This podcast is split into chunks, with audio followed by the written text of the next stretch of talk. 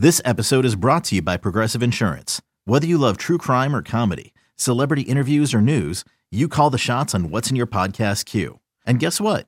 Now you can call them on your auto insurance too with the Name Your Price tool from Progressive.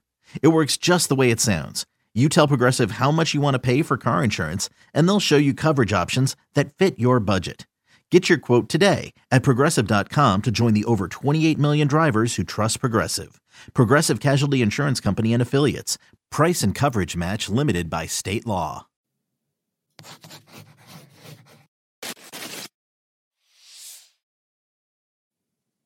Hey, everybody, welcome back. Another edition of the OG Triple Option presented by Noles 24 7 Sports. Guys, can you smell it? That's the season and it's upon us. I am ready to go. We are going to be talking about offensive previews, specifically how we think we're doing a little prognostication, how we think Florida State's offense is going to look in 2022 based on building it around Jordan Travis and what Mike Norvell has done in the past, almost how we would build the offense around Jordan Travis in 2022, based on some of the stuff that we've seen Mike Norvell do in the past in Memphis and some of the stuff we've seen Alex Atkins, the new OC, do at Charlotte. Guys, how are you doing? Because I am doing great. I'm ready to roll.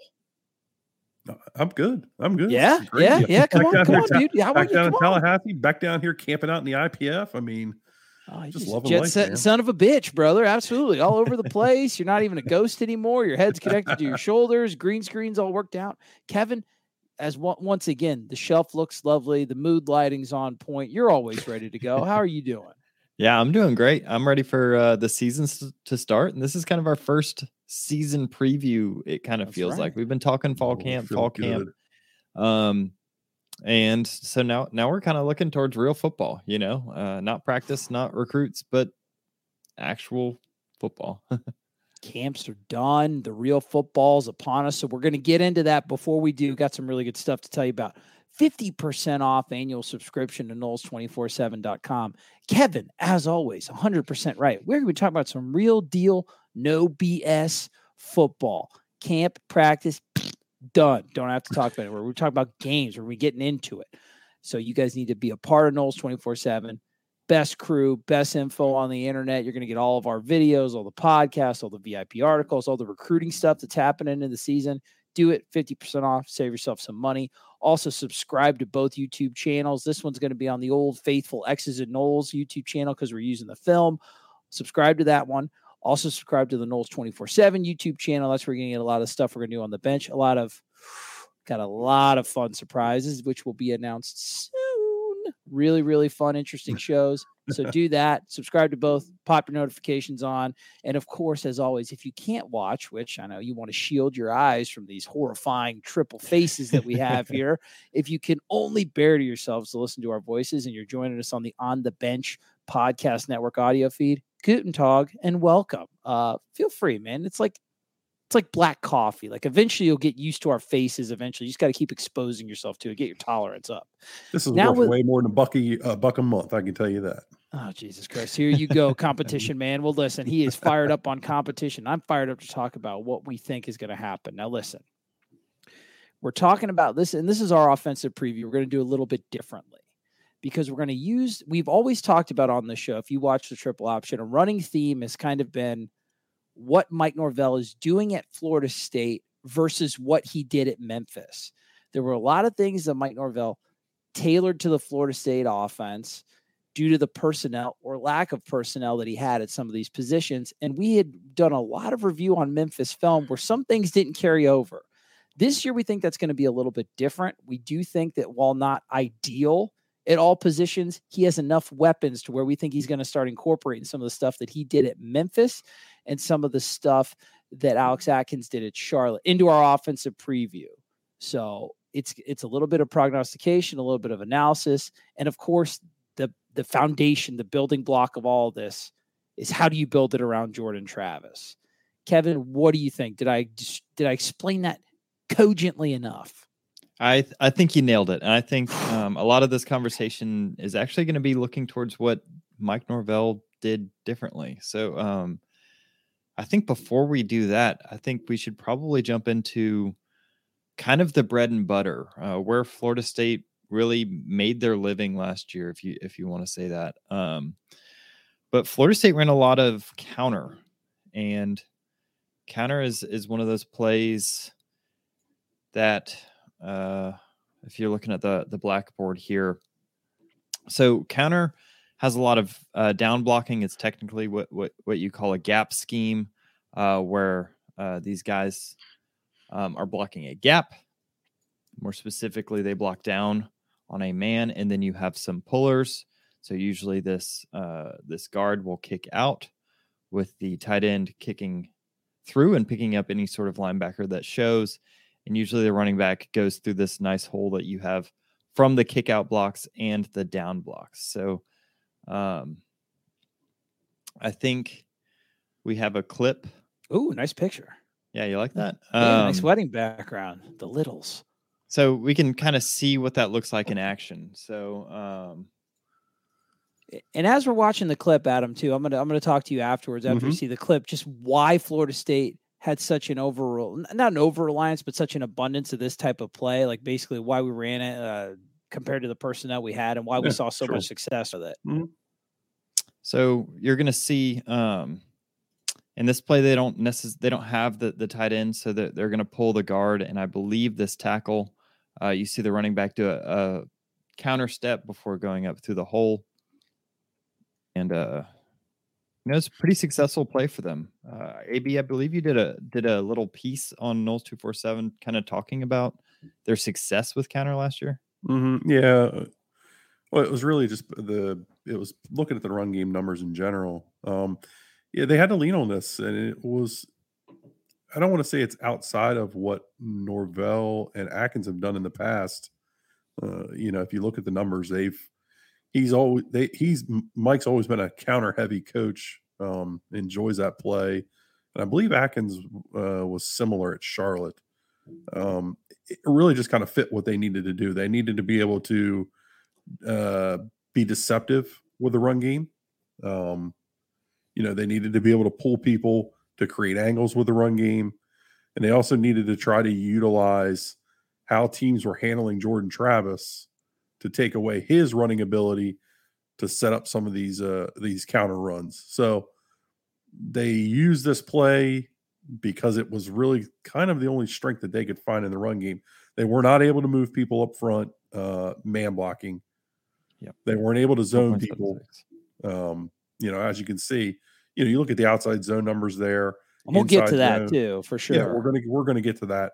Inside zone, you know, you compare to the time in Memphis of 6.42 yards per play, you know, 5.79, which is not bad. Um, I don't want to pretend that that's bad, but that number probably a lot of those yards came early in the season as they went on uh, with a lot of the injuries stacked up on the O line. They they kind of got away from that and were really really forced to be a, a heavy counter team. Um, it really was the only thing that they could kind of find an, an advantage with.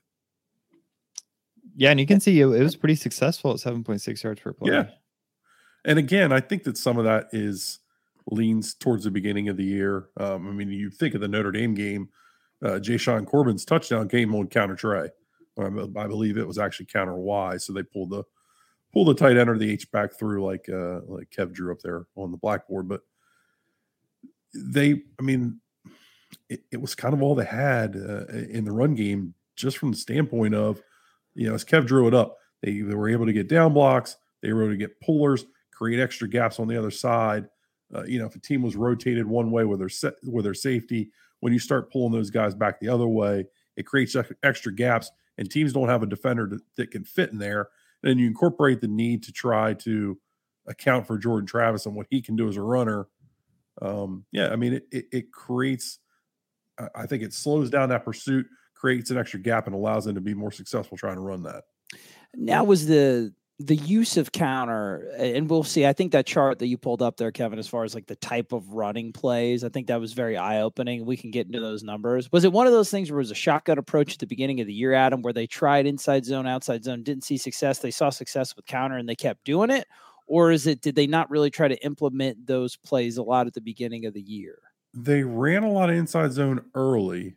Um, you know, when you think of a counterplay, you think of it's coming off of something. They're setting yeah. something else up, and and it really isn't the case. Um, no, they um, just ran it like they ran it yeah. naked. A bunch. Yeah, they just ran it. It was a, it was a it was really became their base run play uh, as the season went on. They tried to run inside zone.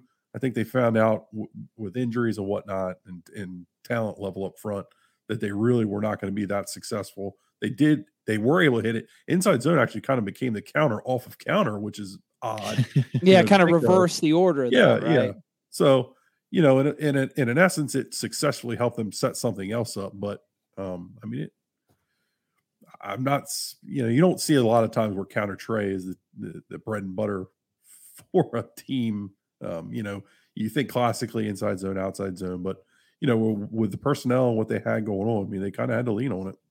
That's yeah. Right. And so one that, thing, oh, one thing I want to point out before we get too far from counter is that they had because they had to base their run game off of counter. It meant that they had to get kind of weird and kind of creative with it. So this is an example from the same game where um, it's going to look like counter, but they they've got the oop way too big of a line here. Um, Very thick. Yeah, where instead of the pullers going with the the flow of the running back, the pullers are going to go this direction to pull the. They they noticed that the mm-hmm. linebackers were over pursuing to the pulling linebackers. They were keying or pulling linemen. They were keying the linemen, and so they were able to actually run against the extra gaps, um, which is kind of a bizarre play here, but um, they they ran it a few times throughout the back half of the season and found some success on it.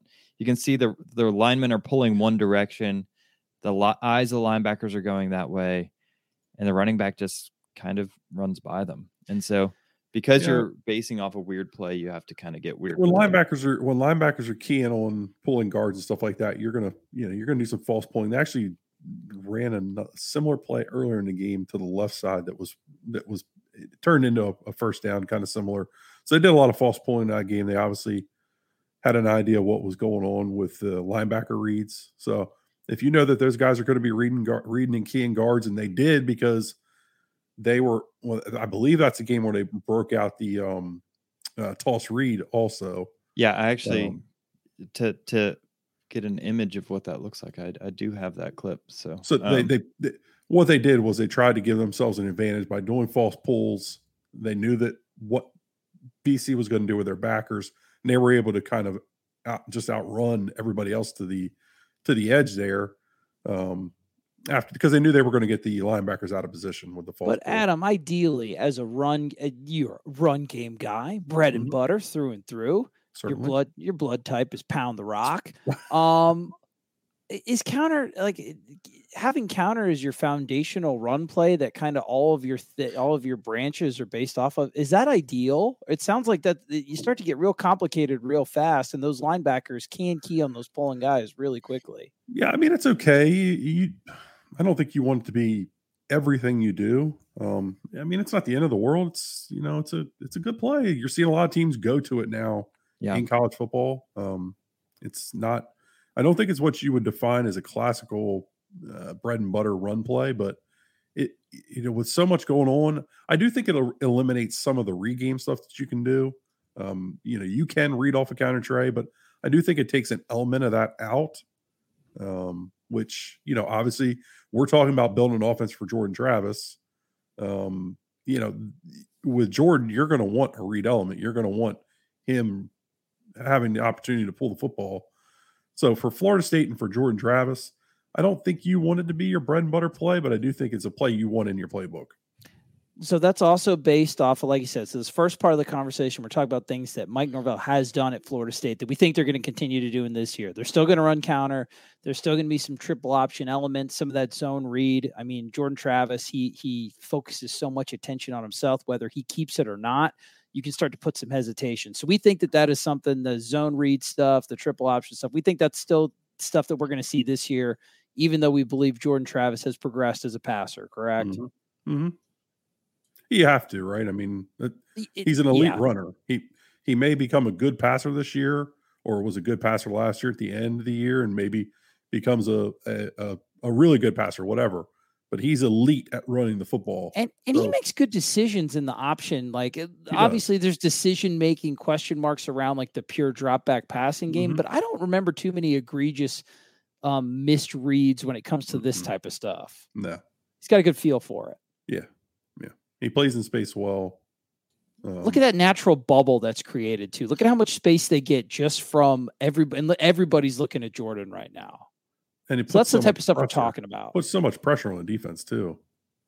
And with the team where we have had personnel talent kind of issues like we've had across the offensive line, instilling some indecision into the defense so they can't pin mm-hmm. their ears back and just like wreak havoc. That's how they had to do in the past. So those are the yeah. things that we think are going to continue to move on. Now, Kevin, some things that we based off of, and we, I think it'd be helpful to pull up that play chart that you had. Yep some things that we think are going to be more incorporated this year into the office based on, like I said, no like practice observation, things like that. Things that Mike Norvell has done in the past. We think outside zone specifically and inside zone. We just think the zone, the zone running game is going to be a huge part. And if you could look, like, see if you, the counter stuff. So highlight the zones and then counter for both. Yep. That especially for outside zone between 2019 Memphis and 20 in 2021 FSU. That is a that's a humongous discrepancy. Yeah, 117 plays versus 23 plays. Um, that's 2019 versus 2021. So uh, clearly they didn't trust uh, this team, or or they didn't feel like this was this past season was it was it was a strength to run outside zone, and I think I think that's worth talking about because I think it's clearly something they wanted to run. It was by far I guess it was their second most run run play at Memphis, and it's uh what it was a non-factor at Florida State last year. It was a it non-factor. Been, it's been a non-factor since they've got here. Yeah, which is no. crazy to me. And, and, now, why is that, Adam? Is that is that a personnel thing? Like, yeah, is that I mean, an athleticism think, thing? I think it's a personnel thing. I don't think they've, I don't think they've had the length on the edges that they need to, uh you know, to be able to to be able to successfully run the play. I also don't know if they've had the backs to run it. Um, hmm. You know, with a play like outside zone, you want to really be able to press that edge. Um, you, you know, you're gonna you're really gonna press that edge and put some pressure on the defense, get them flowing. I'm not sure. So, can you describe that. a little bit of outside zone for me? Yeah, I can. Um, so don't overexert yourself there, big man. That was quite the size. No, it's okay. It's all right. Um, me I want to make sure I describe this as accurate as possible. So yeah, it's hard because there's there's stretch and outside zone and, and different terminologies for very similar yeah. plays. So it's hard to. So you're gonna read uh, the the the running back's gonna read the I believe it's the three tech to the three to the five or it's the five to the three. I don't remember. It's been a while since I've taught zone blocking, but they're gonna you're gonna read you're gonna read um, two defensive linemen and everybody's going to be reaching. So uh, I'll, I'll just describe it as that. There's obviously a little more technical uh, stuff to the blocking, but everybody's going to be reaching. So if the play's going to the right, everybody's going to reach to their right, trying to overtake. Now, if that if if the defensive lineman that you're accounting for, the player that shows in your gap as an offensive lineman, wants to run to the outside, then you turn them and let and take them to the outside, and then you kind of wash them down the line. Yeah, right? and the back has to react off of that. So I believe it. The first read is the five for the or the the, the second um second. defensive lineman yeah. for for the running back. So if that defensive end comes up the field, then the back's going to look to the three the, to the three technique or the one technique. Sorry, yeah, and uh, depending on know, he's gonna he's gonna cut off with that. So there's a lot that goes into it. I'm trying to you know make this radio friendly also. Well, it's I think the easiest way, at least how I've heard it described. So, and you can, I say a lot of dumb stuff. So, correct me if I'm wrong. With like gap and like man stuff, you're blocking men. Zone, you're mm-hmm. literally blocking a space. So, you're kind of all. It takes a lot of communication. It takes a mm-hmm. lot of movement on the line. A lot of like in step communication and movement. Yep. And then the back, it requires it, it.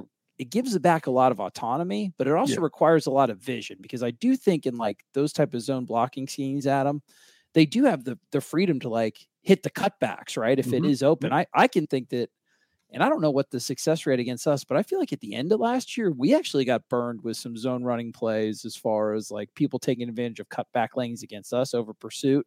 So is this what it looks like at Memphis, Kevin? Yeah, so this is the the cutback you're talking about. He he runs, he presses the hole to the outside, but you mm-hmm. can see that the defense is all kind of over pursued, expecting yep. the outside zone. So he cuts it back upfield. So it's almost like you're calling your base running play, and there's the counter off of it. As you saw, there was a lot of like m- like moves and counter moves that Mike Norvell would have to call. This is just kind of like a natural. Th- mm-hmm. This is mm-hmm. just kind of like a natural taking advantage of that. Um, what what is a um? I guess do you have any examples of like what like a true outside zone play looked like at Memphis, and maybe an example of what we attempted to do at Florida State before we jettisoned it completely out of the repertoire? Yeah, so that was that was an outside zone, uh, kind of a cutback. But what it what it usually looks like if you're going to be successful running it is, so you um, you really have two different ways you can run it. The offensive line either are going to do a side step or a bucket step where they step backwards, but either way, what they're trying to do is, you know, get as horizontal as quickly as possible, right? Like AB was mm-hmm. saying, overtaking their defender. Um, here you can see that they are able to kind of get that edge and the running back well what happens is this this linebacker um i skipped to a different play but um, this linebacker in this play uh, over pursues here and it opens up this gap where he's he's gone too far and the defensive lineman hasn't overcome his offensive lineman.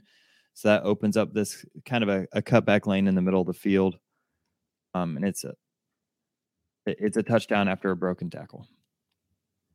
Looks like a very natural base to um, have some Jordan Travis keepers off of that and like some right. reads and things like that. Just based on what I'm looking, I think at 21, I think is the defensive back. I just I see Jordan Travis having to beat one defensive back, and that's effective from the left and the right side, kind of like how you're calling it. A play we talked about a lot. A play we talked about a lot um, in 2020 was midline, and I believe they ran midline off of outside zone.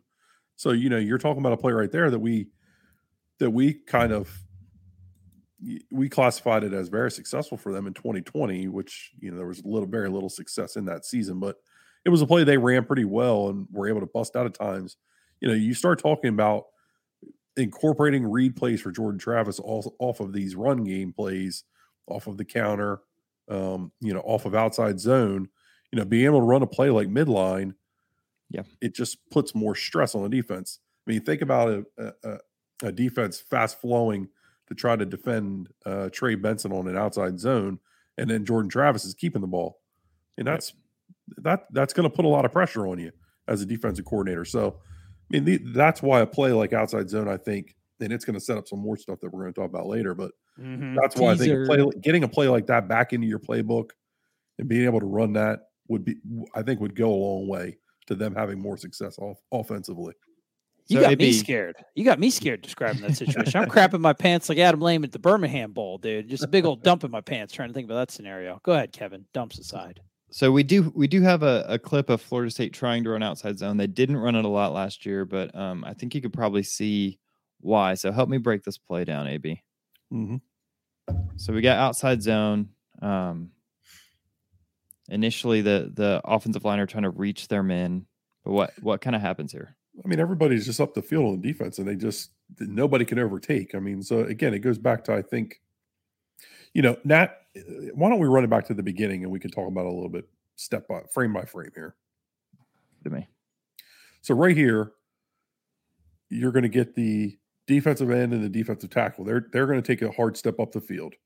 The tight end is going to is going to reach outside, and he's going to he should be helping. They the tackle and the and the end should be working together up to a backer. The tackle ends up taking the end and gets up the field, and the tackle ends up turning him out, which is fine. That's okay. Tight end should continue working up. But what happens is Devontay Love Taylor, I believe it's DLT, he ends up uh, getting beat up the field also. So immediately, where's your cutback? Uh, it's it's kind of been eliminated, right? Right. They're they're they're wrapping the backside tackle. He's going to get thrown his backer. Let's let it keep going there. It looks like Gibbons is over to, uh, has done a nice job blocking, but then you've got pressure from the backside. They've got it. They've got Jordan Travis in the in the uh, his secondary throw kind of covered out there. So the cutback's eliminated, and the play just gets whipped. I mean, yeah, that's bad, dude. I mean, look at look at all that. Um, I mean, he, he yeah, he ends up still ends up gaining three, which is uh, that's some, pure. That's pure running yeah, back. Somehow yeah. miracle. but they just get whipped up, I mean, they just get whipped off the field, and it's just there's not much you're going to do when you're getting beat like that. I'm sorry, I said DLT. It was uh, Maurice Smith. Okay. Beat so beat pretty good there. We expect we expect this year, like I said, just kind of based on what we've seen in the past, historical preferences, trends. You think Adam and Kevin that we have some more athletic talent on the offensive line to where this could be more incorporated as do we think it could overtake counter as possibly the base of the offense? I don't think it would be. That's a huge flip, and from year to year, that's a big flip. I don't think it'd be the base because if you go back to the numbers, it was never the base play at, at Memphis either. Inside well, zone, inside counter, zone was inside zone yeah. was counter was right there also, and then it was kind of in outside zone. Um, but I, I it's got to be a play that they run more. Uh, that, that's for sure. I, I don't know if it needs to be your base run play, but it's got to be a play you go to more. Inside zone or outside zone are, are foundational football plays in college football and really in, at any level anymore. These are plays they've got to be able to run. You've got to be able to run it more than 23 times. Um, that's just not. Yeah. It's going to 3.39 yards per play. Yeah. You're going to struggle because it just puts so much stress. You can't run up the middle all the time. You can't run in, you can't run in B gap, C gap all the time. You've got to be able to stress a team on the edge with more than just a toss read or a quick throw by Jordan Travis. You've got to be able to run out there. You got to start getting teams moving sideline to sideline if you're going to have success in other areas. Yeah, I got you. Get get the defense kind of flowing laterally rather yeah. than just Jordan As Travis run downhill in your face, right? I mean, yeah, exactly. Which we saw in that clip why Florida State couldn't get it done. Yeah. So I think from the run game, I think that that's a good that that's a good um vantage point for some of the things that we expect could maybe could be differences year to year. Mm-hmm. Let's move on to the passing game. Is there anything on the running game you guys want to mention before we move on to the passing game? No, I just think trying to incorporate reads off of all that stuff is important. You know? Sure. I think that is one one thing that I don't think they did well is a lot of teams when they run these counters, they're reading off the backside because you're mm-hmm. you're pulling that guard you're pulling that guard and potentially tackle or, or end, which means that there's usually an unblocked defender on the backside. That's a perfect opportunity for for the quarterback to read and kind of take that defender out and give you more of a cutback lane. I didn't really see them reading on counter Trey. I don't I don't know if you guys did. Um, but but it's an easy thing to, to incorporate. So I would personally like to see them kind of do more open up the read on counter. You you do see them do inside zone and just traditional read options, but it'd be nice to see that read extended to the counter game. Yes, and I, I think agree. it could happen. I think it could happen. Just get a little bit more exotic. Everybody's more proficient in it, better athletes. I'm with you on that, Kev. So moving to the passing game, I think the first thing, because we're talking about in the context of what Mike Norvell's done in the past and building it around your most dynamic offensive player, which is quarterback Jordan Travis. So I think the first thing that we wanted to touch on is the bootleg game and then specifically moving the pocket, sprinting the quarterback out, just getting Jordan Travis out of the traditional pocket. Um, Kevin, do you think that Florida State, how much did they do it last year? How much did Mike Norvell do it in Memphis? And did Florida State do it enough last year for your liking? Yeah, so I think that this is always going to be a point of debate, right? So it's easy Good. to embrace debate. So this is here's here's the number from last season. So um this is dropbacks in pocket, outside of pocket. So how many times did Jordan Travis throw the ball while he was in the pocket versus outside of the pocket, right? So you have 135 attempts in the pocket versus 58 outside. Um, the numbers are very comparable between the two. Um, he did try to throw the ball further downfield on average air yards uh, per attempt. But other than that, the, the numbers are pretty comparable. Uh, he was hit less in the pocket than outside of the pocket, which I guess makes sense because you're also factoring in the times that he had to leave the pocket because there was pressure. Um, Correct. It doesn't discriminate in those stats, unfortunately. Right. We unfortunately don't have access to just pure rollout or or um, those kind of stats. I, I do think it's important. What this isn't showing is is rush yards. Uh, I, I, would venture to say that the rush yards are probably a lot higher.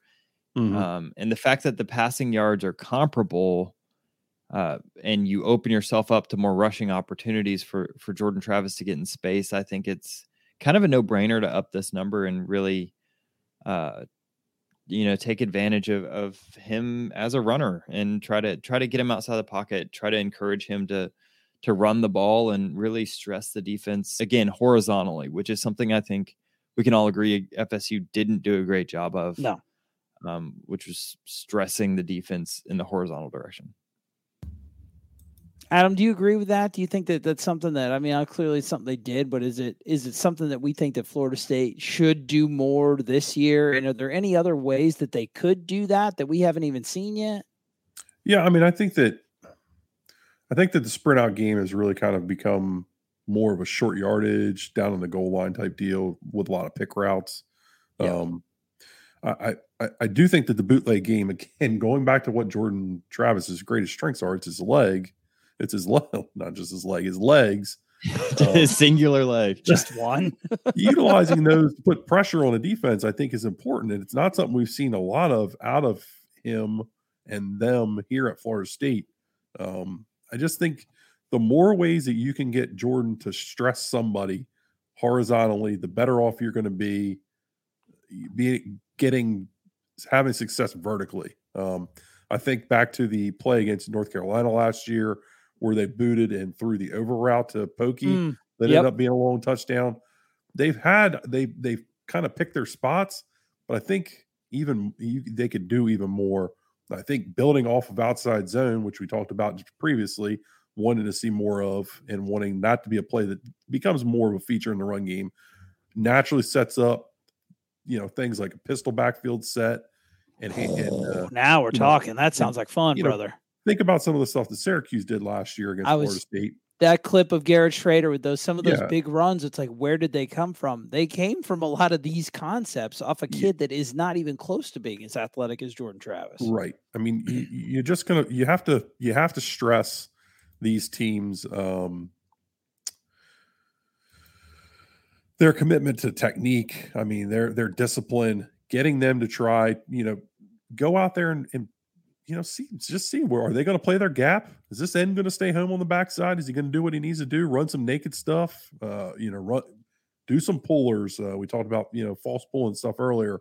Do some of that stuff just to get an idea and a sense of what the defense is going to do. Can you take advantage of that? Can you take it? Can you put a counter off of your bootleg? Um, you know, tight end screens. We've seen Mike Norvell use a screen game quite a bit in his time. Being able to start building screens off of these things, it, I, I think bootleg game opens up so much for your playbook um, that it, it, it's always a staple for me. I, am with you, and it's part of what we talked about earlier, trying to build confusion into the opposing defense. And Mike Norvell is somebody that is not opposed to using moving and pulling linemen in the passing game to mm-hmm. really confuse those backers in that midfield. I think you had more bootleg onto that. I think it's uh, I think it's a winning combination. Kevin, do you have any videos you want to talk about before we move to like the next concept or any or did we kind of cover all that? Yeah, outside of the the Shrader uh, clip of him oh. just running free against our defense, uh, so free. Yeah, I mean, if you, if you want to see examples of that, just go watch Louisville games. Um, yeah, you know the Satterfield lives out of the Satterfield is Louisville's head coach. He lives out of the the pistol, and Malik Cunningham is one of the best two way quarterbacks in the country, and so um, they do a good job of taking advantage of those bootlegs, running a lot of outside zone. They've kind of based their offense off outside zone, outside zone bootleg. And um, while it's not something that I think is going to be the focus of this offense, it it would be nice to see more. You know, good change of pace. Yep. Yeah. Yeah. Well, speaking of, so we've been talking a lot about what Mike Norvell has done at Memphis and how that could incorporate into this year we haven't really touched on yet. Florida State's got a new offensive coordinator for 2022. And although we expect Mike to, you know, actually call the plays, obviously he's going to be looking to Alex Atkins for some of his influences. And Alex's influence are widely different than what Mike's had at Memphis. Mm-hmm. So something that's be that that Alex did at to uh, Charlotte, right, Kevin? Not Tulane, Charlotte. Charlotte. Yeah, Charlotte. Charlotte. And something that's actually become kind of the rage in pro football is motion. So, Adam, when we talk about motion, what are we talking about? Why are teams doing it? And how has uh, Alex Atkins done it in the past when he was the OC at Charlotte? Yeah, so I mean, this is you know the offense built for playmakers and all that. Oh yeah, um, copyright registered trademark, copyright yeah. registered trademark. Yeah, yeah. In the NFL, they do it a lot to try to identify coverages. Um, okay, and I almost think it would work. It would work differently for Florida State in that it can work to get guys open because we know that this isn't still isn't a, a wide receiver core that's uber talented. Um, and I'm not certain they've gotten a lot of guys that are going to go win one on one. You know, so moving a guy like Malik McClain around a, uh, you know, a Pokey Wilson, a Mycah Pittman, a Winston Wright, if he's able to get back and uh, participate this year, yeah, please God. Um, I think it would go a long way in being able to get those guys open. Um, and also, I think it will help Jordan Travis. You know, this, I don't think that Jordan's strength is identifying yeah. coverages. Um, it just is what it is. I think he does a good job, but I'm not sure he's great at it. So being able to help identify those coverages pre-snap might help him a little bit more. Um, but mostly, motion for me is helping these wide receivers out. You know, being able okay. to get a free release against so much of the man coverage that they saw last year. Yeah, and that's a good point. Go ahead, Kevin. Elaborate on that. Yeah, so I've got a I've got a clip of uh, Alex Atkins' offense, uh, which was top ten in the country in usage of motion. Uh, in his really, time. yeah, and, and Norvell one, had a big Norvell had they they they used a lot of Memphis too, right? They did every year except for Kenny Dillingham's uh, when he was offensive coordinator. Um, Interesting. So uh, here you got a jet motion, and then there's going to be an RPO post, and basically what this does is uh it kind of just throws confusion into this defense. I mean, they, they are playing UMass, but I mean they're they're Charlotte. So um yeah. However, you see this guy who was originally uh, capping this wide receiver that's going on the jet action. So you see the defender kind of get sucked into the box, and the quarterback's going to read, I assume, uh, this other outside linebacker to see if he wants to throw this little glance post. Um, and you can see that there's some confusion here as as the jet brings the the one outside linebacker into the box, the safety kind of loses track of who he's got, and the glance is is is wide open. Look at the eyes too. Look at the eyes all in the backfield as the receivers run right by them, which is to go to Adam's point. I mean, th- that separation that Florida State's receivers haven't got naturally for years. Yeah, this is manufactured separation. Absolutely. Yeah. Which uh, coach's job is to put the guys in the best position to win. I mean, do we, Kevin, do you foresee if Florida State does incorporate some of the motion that Mike Norvell minus Kenny Dillingham has done in the past, and Alex Atkins did a ton of at Charlotte? I mean, does that expand the use of RPOs in your opinion? Is that like a natural outgrowth of using a lot of motion? I think it should, and you see it even with uh with Memphis. So here's another play. This is the same year, but this is at Memphis instead of at Charlotte. But you see a running back motion, uh, draw someone out, draw the defender outside of the box. And then there's an RPO post that ends up in, a, in an easy completion over the middle of the field. So, um, yeah, I, I think that if you're not using RPOs, if you're not using motion, you're kind of missing out on – on, on just easy ways to manufacture easy completions. And um, the numbers kind of back that up, at least when it comes to RPOs. So um, if AB has anything else to add about motions, I, would like to. No, no, I think it's a natural transition to RPOs, and I think it's something we all agree needs to get reincorporated in the offense. Um, I don't believe it's been as it's not as heavy usage as it was you know, when it was all the craze and all the rage and everything. Right, but right. I, it's still a vital part of, uh, of what an offense needs to be. We haven't seen a ton of it. I think that there's reasons for that. Is obviously they just haven't been very good up front. They don't threaten teams with the run game. They get a ton of man coverage. RPOs aren't great against man coverage. Um, it's kind of what teams do to get you out of running those RPOs. So finding ways to get teams into zone coverage, you know, that's with winning, you know, winning battles at wide receiver, running the ball better on plays like outside zone. Go ahead, Trey. I can Which tell you got a brain it's it. it's psychotic to me because you have one of the most electric and threatening running quarterbacks in the country, and you mm-hmm. still saw a lot of man. You yeah. would think that you would naturally see a bunch of zones so the defensive backs could keep their eyes in front of them as opposed to turning and running with a man. But Florida State's receivers were so bad last year, they still saw a ton of man well, as opposed to zone. And the offensive line wasn't very good either. And that, right. That that forces you to keep a tight end in, it forces you to keep a running back in, which allows a team to keep an extra defender in the box to key on Jordan Travis and his running ability. Teams are playing a lot more, um, you know, funneling with the defensive lineman to try to keep Jordan in the pocket. There's a lot going on, eh, but really it boils down to they've just, I think they've got some better personnel in here now. Hopefully they can start utilizing some of the things that Norvell and Atkins kind of built their, you know, cut their teeth on offensively. they can finally bring that to Florida State. I've only been waiting for three years, guys. I feel like maybe we could probably start busting out some of those videos we were doing in 2020. Um, any other things you guys want to add on the running or the passing game before we kind of like succinctly wrap this up in a nice little bow like we do?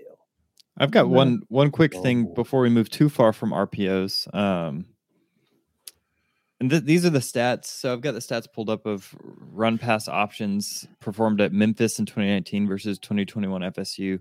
Yes uh, they were pretty no. pretty similar stats, but the, the 2019 Memphis team was just good at everything. So mm-hmm. um, it's not too much of a surprise there. But even at Florida State with the issues listed, uh, they averaged over a half yard more yards per play. So 6.25 versus 5.67 on RPO plays versus non RPO plays. Uh, the yards per rush on 100 uh, was was significantly better, 6.5 ish yards per per rush versus four yards per rush hmm. um, on non RPO plays. So, did we run it enough? I mean, I know we had all those issues, but I'm looking at those numbers. Do it? Do I feel like even with the personnel shortages that we have, maybe we should have run it a little bit more last year? Or is that just a probably dumb guy assessment? no, I, you know, look, they had a philosophy that they needed to try to create home run plays to be successful. Yeah you know, hindsight's 2020. Was that the right call, bad call? Who, who knows? I think ultimately it was probably the right call, knowing what you had at wide receiver, then being forced to play McKenzie Milton, which obviously that, or choosing to play McKenzie Milton. we know that that didn't work mm-hmm. out well. We're big KZ fans here. Uh, you know, shout out Mama KZ. She's always in Ohana, his family. Yes, yeah. absolutely. But, uh, you, you know, ultimately that didn't work out well. I think there was a lot that kind of altered the game plan offensively as they went, yeah. and then were forced to keep adjusting as the quarterback uh, room was kind of a mess all year. Who's the OC um, at 2019 Memphis, Kevin? Uh, he stayed at Memphis, so uh, I couldn't tell you his name off the top of but not head. Dillingham. That wasn't a. I think it was Silverfield, was it not? Was he the OC? I know he was the O line coach, but but Mike ran the Mike ran the show there. I believe he was the primary play caller um, I don't yeah, believe he, he was last year. Uh, Kevin Johns. So okay. Kevin Johns stayed at Memphis to be offensive coordinator okay. uh, after Norvell left, and uh, there's a lot of similarities between how they still looked after after Norvell left. Yeah. All right. Gr- good stuff. Really, really good stuff as we often do. So just to kind of tie it up together, we're talking about the run game what mm-hmm. Florida State did a lot of last year. We did a lot of counter, did a lot of zone read, a lot of triple option. We think that they're going to continue to do a lot of counter because of mm-hmm. it's successful, but we think that like I said, we're prognosticating. We don't know. This is just based on us analyzing what they've done in the past. We think that they could even maybe get a little bit more exotic reading off of the counter stuff.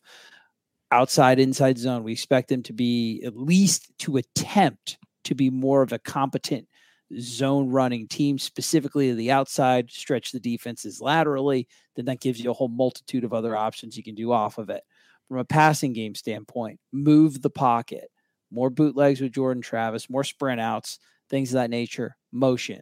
Utilize what Mike Norvell's done in the past when he hasn't had Kenny Dillingham as the primary play caller and what Alex Atkins did a metric F ton of it, Charlotte, trying to keep it family friendly. Um, and like I said, these are not only are these things that we would want. I mean, if we were game planning Florida State's offense based off of Jordan Travis, based on what Mike Norvell and Alex Atkins have done, these are the things that we would incorporate. Mm-hmm. So, like I said, hopefully, maybe maybe we look like Nostradamus. I don't know what the plural of Nostradamus is, but mm-hmm. maybe we're a big, a big three-headed Nostradamus, and all this stuff happens. Maybe Florida State goes in a whole different option. Maybe they just go full air raid, and Kevin and I can dress like 15th century English pirates off the Barbary Coast, and we're just having a fun time. Who knows? It's a little bit of a different offensive preview for you guys as far as what we have coming up. Are we going to do something on the defense kind of similar mm-hmm. to this as well? Similar format, kind of. Well, I, I don't know about format. We'll see. We'll talk about that and figure out what angle we want to go about. Oh. Yeah, let us know if you guys enjoyed this format. The the more free talking, stat driven um, video clip show, and we'll take that into consideration when we do the defensive one as well. And I I personally like it because Florida State was a five win team last year. Mm-hmm. How much do you really just want them to run it back the exact same way this year? If they're good coaches, no, there will be differences. It's a different team with different players. Like I said, it opens us for more to be wrong four or five months from now, but I, I think it's more insightful. So I like it. But if you guys hate it, whatever. We're going to attack the defense. We don't know exactly what angle. Put your suggestions in the old comment chat. Guys, I thought this was a great show. I feel enlightened. My brain is expanded. Kevin, Adam, anything you want to any, anything you want to give to the peeps before we head on out? Go back Kev, to our lab. Go ahead, Kev. You had something. I, I, I wanted to toss it just real quick to you as a as a closing as a closing remark because I think I cut you off earlier. To me? Yeah, to you. Oh. So we think that Florida State's we we have confidence they can run more outside zone mm. next year. Just give me a brief paragraph why. Why? Yeah. Yeah, why? I think it's personnel. I mean, I think you've got I think you're better equipped up front to be able to run that play. Um, Maurice Smith being a little heavier with his athleticism, being able to overtake three techs or one techs up front. Um, I think that Dillan Gibbons is a good athletic guard. Uh, not certain about D'Mitri Emmanuel. I'd love to watch a little more of his tape to see if he ran it a lot, um, especially back in 2000. Was it 19? He played for Atkins. That he that he started at guard. I'd like to watch him a little bit more. He's kind of a big, beefy guy. Um, not sure how great his feet are, but Bless Harris is an athletic tackle. I don't think they've had that along with his length. Those plays, those plays happen when those athletic long guys can get their hands on defensive linemen. But then I also think that Trey Benson, with his speed, um, threatens you better uh, on the east and west as opposed to north and south, which I think he's going to be effective inside too. But um, you know, a guy like that getting running laterally, uh, I, I, think it I think it fits his style. Um, you know, that one cut, which we talked about with Sam Singleton the other night. Um, you know, a guy that has all that speed. You want to get that out on the edge and get guys moving and allow him to make cuts off of that. Um, but I, I, think really it starts up front. They've got more length and more athleticism up there now. That I think that that's where it kind of why I think they kind of are going to be able to uh, to do more of it. Well said, as always. My as always, my shiny headed compatriot. Well, should be gleaming for all. Yeah, you looking good under them IPF lights, my dude. Um, Listen, and you guys are all looking good. I'm sure watching from home, listening from your cars. We love you. Like I said, Noles 24 7, 50% off. That's half, baby. Go there, subscribe, get ready to go, get locked in for the season. Subscribe to this, the X's and Noles YouTube channel, subscriptions on, Noles 24 7 YouTube channel, subscriptions on, um, notifications on. I'm an idiot, whatever. Go to the On the Bench Podcast Network. If you can't watch us, so you can listen to the audio, or maybe you're just a disgusting degenerate and you want to like listen and watch, whatever. We don't care. Subscribe to that, rate five stars, do all that good stuff. I'm Trey. That was Kevin. That was Adam. We love you. We'll see you very soon. Keep chopping.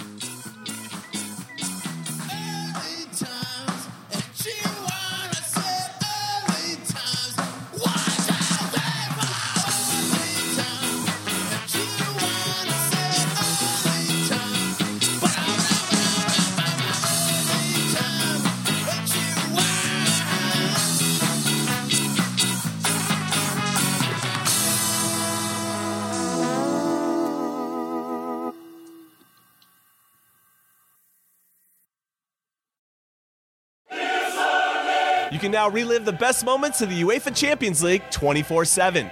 The UEFA Champions League channel is a new 24 hour streaming channel serving non stop goals, highlights, and full match replays from the world's most prestigious club competition.